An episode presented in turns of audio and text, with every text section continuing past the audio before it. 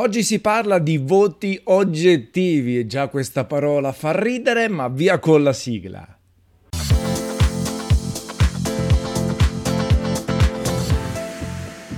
Allora ragazzi, voti oggettivi, voti soggettivi, voti all'interno di una recensione che siano numerici, scritti, detti a voce, in grafica, in video, ecco, sono uno dei momenti di maggiore discussione all'interno di una recensione o comunque di una valutazione di un prodotto, in questo caso chiaramente videogiochi, ma anche pizza, no? Sapete che sono ho anche un account Tanzen vs Pizza nel quale giudico singolarmente tutte le pizze che ho mangiato. Ecco, allora leggo sempre costantemente, proprio a cadenza regolare, commenti, critiche sulla presenza dei voti numerici all'interno di una recensione. Ed ecco, allora è chiaro che i voti vanno un po' a dar fastidio no? a svilire il testo di un articolo perché molte persone vanno direttamente al voto, al commento per poi scrivere commenti appunto in calce eh, giudicando soltanto quel numeretto, quella roba lì è eh, però avuto 80, 96 eccessivo, questo RPG ha avuto 94, l'altro puzzle ha avuto 99, di conseguenza il puzzle è migliore eh, anche se sono imparagonabili. Ecco, Ecco, ehm, dal mio punto di vista, allora, i voti ci devono essere perché sono elemento di discussione e sono anche elemento chiaro per dare un giudizio ad un prodotto, ma anche in termini di ordinamento. Pensate un indice delle recensioni, la possibilità di ordinarle per voto finale, per grafica, gameplay, colonna sonora, oppure per una chiacchiera anche a voce con il publisher di videogiochi, con la persona. Il voto numerico è una cosa che molto velocemente sintetizza poi tutto il giudizio complessivo. Chiaro non è l'unico indicatore, anzi è quello meno importante. Però io sono dell'idea che alla fine chi non legge l'articolo, chi non legge il testo, chi non guarda tutto il video, non lo farebbe comunque, anche se gli togli questi voti numerici. Anzi, probabilmente non farebbe nemmeno un giro ogni tanto sul sito perché è pigro, perché guarda solo le figure, perché fa tutte delle cose che sono incompatibili con eh, una lettura di un testo, con la volontà di perdere qualche minuto per leggere un testo. Eh, poi quelli che invece danno valore alla scrittura, al video, vogliono approfondire, a questo punto magari partono anche loro dal voto, poi tornano a ritroso e cercano di capire il perché di una certa valutazione, il perché di un 90, di un 95 e magari sono anche un po' più intelligenti, un po' più svegli nel capire che due generi sono difficilmente paragonabili anche se i giochi, i loro migliori esponenti hanno lo stesso voto.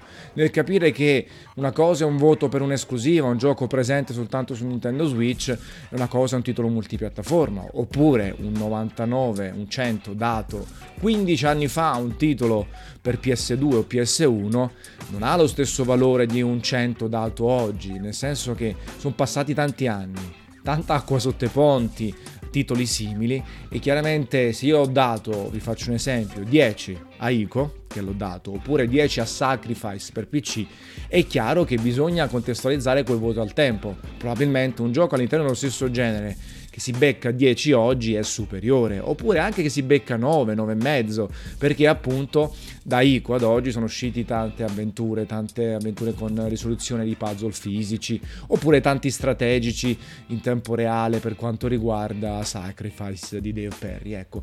Quindi è molto importante essere svegli, contestualizzare e poi magari tararsi anche sul redattore, perché magari io sono una persona entusiasta che tende a dare sempre voti più alti di, del mio lettore lettore, no, quindi un 9,5, 9, 95, 91, 88 a titoli che magari per un lettore valgono 80, 70, 85, 90, qualche punto in meno. E allora il lettore secondo me si deve tarare sulla persona, l'importante dal mio punto di vista è la coerenza nel dare il voto, una coerenza nel senso che cerco di avere una scala interna molto coerente in termini di uh, valutazione qualitativa, di titoli all'interno dello stesso genere, di piattaforme identiche oppure differenti. E quindi quando il lettore, voi siete qui che guardate una recensione, leggete una recensione, sapete che magari eh, Antonio Fucito, Leonardo Moschetta, Massimo Santicchia, Rosario Salatiello sono troppo entusiasti per i propri gusti, sono poco, sono un po' stitici nei voti, sono molto asciutti e quindi vi tarate, però bene o male vi fate sempre un'idea della valutazione, che però, ripeto, dal mio punto di vista è divertente anche avere un, una valutazione numerica, anche quando le voti alla pizza, adesso si è creata questa lone di mistero, quando darò 100 centesimi a una pizza, non ho mai dato, sarà una sorta di orgasmo culinario. E la stessa cosa arriva per, per i videogiochi, anche se poi a noi piace tantissimo su Gameplay Café scrivere, scrivere, scrivere, far leggere, fare approfondimenti. Non a caso il core, il core business di Gameplay Café non sono le recensioni, bensì articoli di approfondimento, le monografie, eh, tutte quelle cose anche un po' più filosofiche o comunque legate a, alla conoscenza e alla scienza videoludica che non hanno un voto accluso. Detto questo, mi diverto tantissimo anche a dare il voto a God of War, a Detroit, ad Halo, Gears of War e compagnia. Ecco, secondo me bisogna fare poco poco complottismo, poca polemica in tal senso. Il voto aiuta a discutere è chiaro, ti porta in dono delle persone che hanno poca voglia di discutere, ma fa parte dell'equazione, fa parte della conoscenza del sito, eh, di un numero maggiore di, di, di, accessi, di discussioni. Ragazzi, siamo sinceri, non è che si vive per la gloria, non è che possiamo fare il legge di turno e basta e campare con 50 persone che leggono tutto. Magari è meglio averne 5.000, di queste poi 300 leggono tutto, le altre fanno così, poi si tengono sotto controllo, eh, perché moderazione, capate in bocca e tutto tutto e si evitano eh, discussioni inutili, member war, console war oppure tutti i commenti con faccine primo, yeah, sto qui, yeah, yeah, yeah. Voilà. Questi sono i voti, ma in realtà è molto più interessante secondo me discutere su una valutazione se può essere oggettiva o soggettiva. Ecco, allora io sapete, ho 20 anni di esperienza, sono un vecchiaccio, talvolta mi sembra di essere una sorta di saggio qui in video eh, sono dell'idea che voti oggettivi, valutazioni oggettive praticamente non ne esistono. Soprattutto quando si, ehm, si fa un'analisi del prodotto a 360 gradi che comprende la parte tecnica, quella sonora, il gameplay, longevità e anche quella concettuale, narrativa, artistica. Chiaro, quando si valuta un videogioco c'è sempre qualche parametro oggettivo. I bug sono delle deficienze oggettive eh, soprattutto quelli bloccanti che non ti fanno co- continuare. L'aspetto puramente tecnico anche, però anche qui se ci mettiamo in mezzo il comparto artistico, magari è possibile avere giochi che hanno 4 pixel, 4 poligoni in croce e un impianto grafico, un impatto grafico assolutamente piacevole, e giochi che sparano la grafica a 1000, 4K, 60 fps, 10.000 poligoni e sono brutti da vedere perché i personaggi, la caratterizzazione, l'ambientazione e altro eh, sono brutte da vedere quindi è preferibile un gioco in cell shading oppure un journey, no? Eh, molto immaginifico, anche se poi se andiamo a vedere pochi, ci sono pochi effetti, non è questa grande eh, bellezza dal punto di vista tecnico.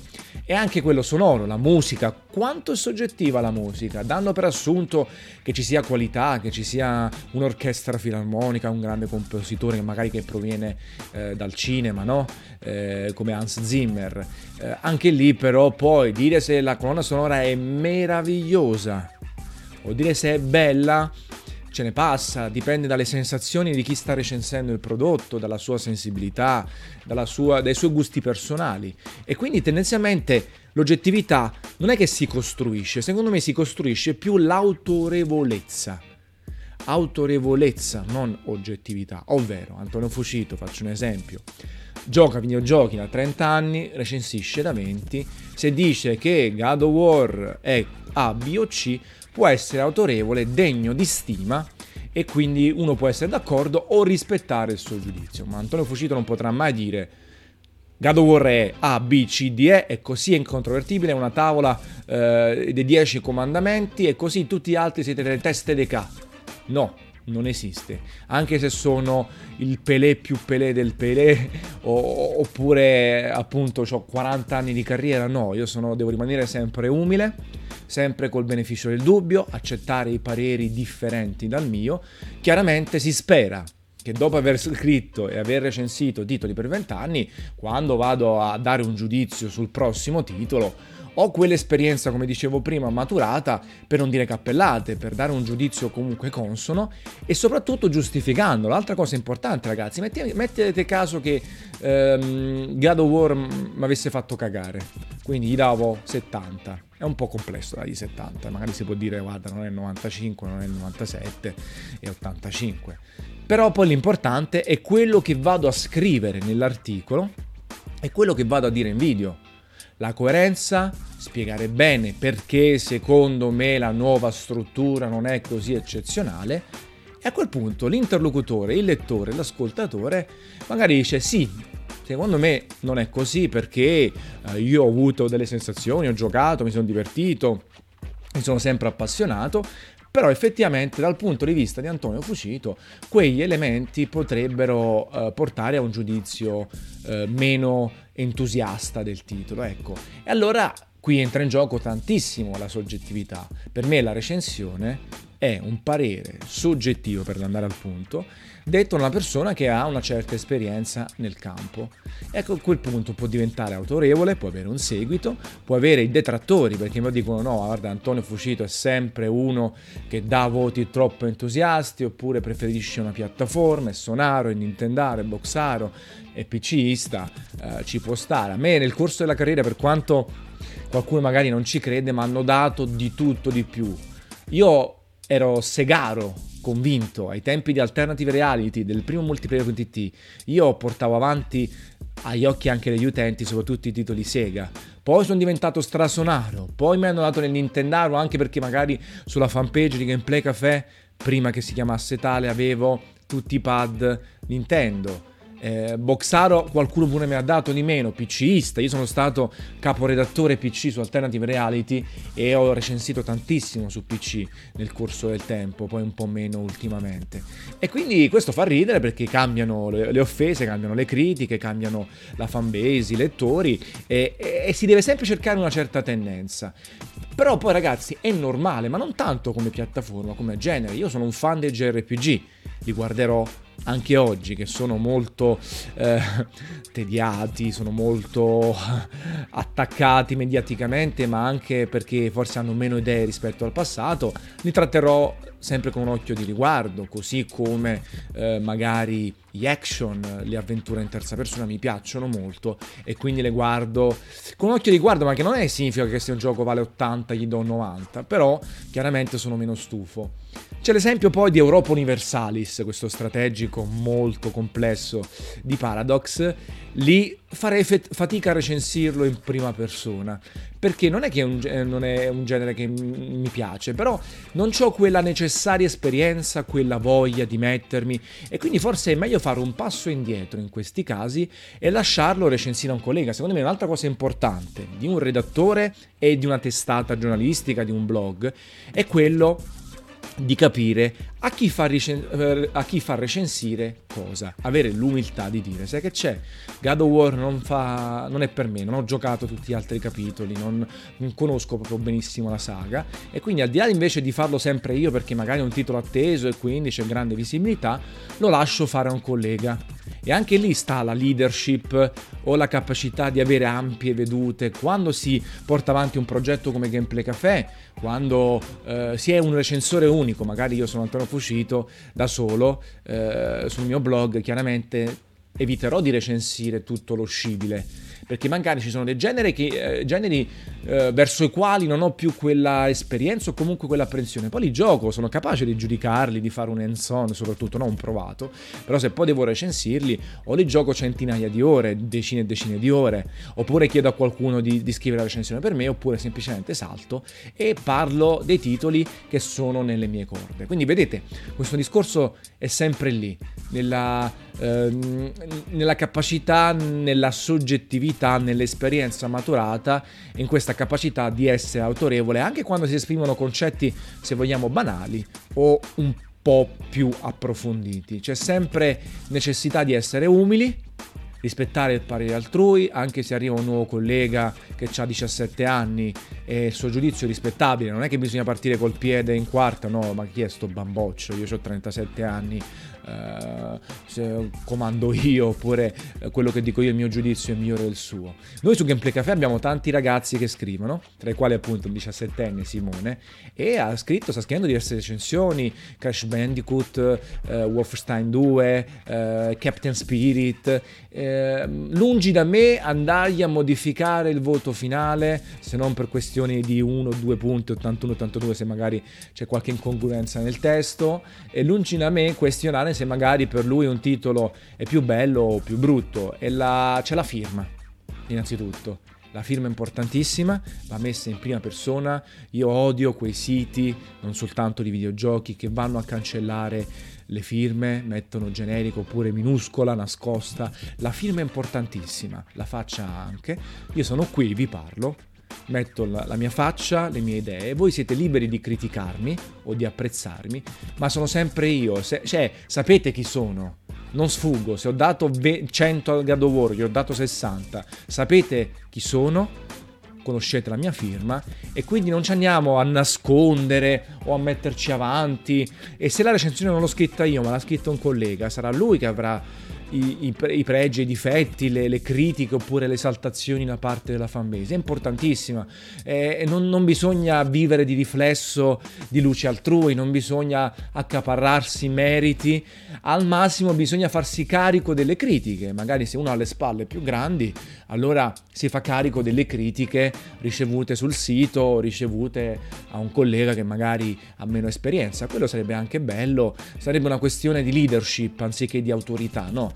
Eh, la leadership, autorità, sono, provengono da, magari dalla stessa persona, ma la leadership è carismatica e autoriale, ti porta in dono una fanbase. L'aut- eh, l'autorità ti porta soltanto incazzature eh, derivate dal tuo ruolo, ecco, quindi è importante questa cosa. E per chiudere il cerchio, eh, sempre per evitare di fare 50 minuti di podcast, tutto, in tutto questo rientra Metacritic. Metacritic è la morte della soggettività, la volontà di fare console war, discussioni sterili sull'oggettività del voto. Quanto è odioso dire, eh, tu gli hai dato 80, ma la media Metacritic è 70, oppure gli hai dato 88, ma la media Metacritic è 96. Ragazzi, è una media, è la cosa più triste che c'è, la media di decine e decine di siti e in questa media magari c'è Every Eye e Multiplayer, siti iper specializzati, e Toronto Sun, un sito generalista, o New York Times. E secondo voi, God of War recensito da un, un sito specializzato e recensito dal Toronto Sun è la stessa cosa? No, perché i redattori si, si rivolgono a un pubblico differente, appassionati estremi di videogiochi e casual gamer o padre di famiglia che non gioca quasi mai. E allora come si fa a fare una media e a dare lo stesso peso al sito specializzato e al sito generalista? Ma anche al contrario, magari un gioco molto più leggero per, un, per una repubblica può aver senso, o perché tratta dei temi molto impegnati dal punto di vista della politica. Magari per un sito specializzato no perché non c'è del gameplay, è palloso, è noioso. E allora bisogna sempre soppesare questa cosa. Il Metacritic è un riferimento generale, chiaro. Vogliamo sapere come sta andando. Chiaro, se la media è 96, il gioco tendenzialmente sarà meglio di un, di un altro che ha la media 76. Questo è ovvio, perché poi Uh, come dire, se la maggior parte delle testate da voti alti ci può stare. Però l'esempio di Godend, che è stato uh, bastonato a destra e a sinistra, ha avuto 4 su IGN America. Per me è un gioco da 8, 8 e mezzo. Goden di Shinji Mikami, quell'action molto sui generis. E io porterò avanti sempre questa cosa, qualora dovesse accadere in futuro, se un gioco viene maltrattato da tutti, se io credo che sia un bel gioco, gli darò un voto alto comunque, o viceversa, un gioco incensato da tutti, se credo che non sia niente di che, che ci sia meglio eh, in giro, gli darò un voto più basso. Qual è il problema? Cioè, eh no, tanto non capisci una mazza perché non vai dietro Metacritic, ma che è sta cazzata? Allora sarebbe molto più utile un Metacritic, l'ho detto in tanti podcast, nel quale si può fare un sottoinsieme Attualmente Metacritic e OpenCritic hanno tutto lo scibile, quindi 50, 100 recensioni, 200. Sarebbe carino mettere dei filtri dove tu, tu, tu, tu, lettore, puoi scegliere i tuoi 5, 10, 20 siti che apprezzi di più e fare la media su quei siti, non su tutti i siti. A quel punto lasci fuori Toronto Sun oppure fai una media di tutti Repubblica, Corriere della Sera e quello che è e avrai probabilmente una media molto più vicina ai tuoi gusti e non ai gusti generali. Poi quanto è triste avere i gusti generali. Adesso non voglio essere AM, estraneo alla massa, yeah, spacchiamo tutto. Però quanto è triste essere sempre nella media, la media, la media. La media è importante per i prezzi, per, per altre cose forse, no? Sotto la media è meglio, ma noi bisogna, bisogna, essere sopra la media, bisogna essere diversi dalla media, dobbiamo avere i nostri pensieri, i nostri giudizi soggettivi, ma anche voi siete in grado di giudicare un prodotto. Se giocate da tanti anni, non siete niente di peggio di me. Siete in grado, forse scrivete un po' peggio, perché io a furia di scrivere qualcosa ho imparato, a furia di fare video un po' di esposizione ce l'ho, ma il vostro giudizio è identico al mio è rispettabile come il mio perché giocate tanto anche voi e poi magari siete dei strafan di FIFA e PES o siete dei stracritici su alcuni generi. Poi il bello è la discussione, discutiamone, troviamo un punto, confrontiamoci con opinioni e punti di vista differenti e troveremo la quadra da questo punto. Però fuck Metacritic, fuck oggettività, uh, fuck cose scritte, complottismi, frasi fatte, frasi incontrovertibili. Io un'altra, un'altra categoria di persone, di scrittori, di, di modi di essere che odio, sono gli urlatori. Quelli netti, ragazzi fate cacare perché non conoscete l'inglese, oppure siete i migliori al mondo perché lo conoscete. Questo è così, sto gioco è una merda a priori, sto gioco è fantastico a priori. No, c'è la discussione, c'è il giudizio che deve essere netto. Cioè io se scrivo una recensione non posso essere democristiano, non posso essere paraculo e dire viva tutti, viva i videogiochi, nessun gioco è brutto, nessun gioco è bello. Io ho il mio giudizio e poi facciamo dei video, delle dirette, dei podcast per metterlo in discussione o per discutere con due punti di vista differenti. Late show dei poveri è un altro genere, ma anche i miei podcast spesso e volentieri sono per mettere in discussione il mio giudizio, per avere il vostro giudizio o per anche ripensare quello che ho detto qualche anno fa, perché chiaramente il mio giudizio non è lo stesso di 20 anni fa, nemmeno di 15 o 10. Anche io sono cambiato nel corso del tempo in quello che credo, in come mi comporto eh, nel recensire un prodotto o verso le persone eh, nel mio carattere. Quindi è bello anche quindi mettersi sempre in discussione, probabilmente tra 5-10 anni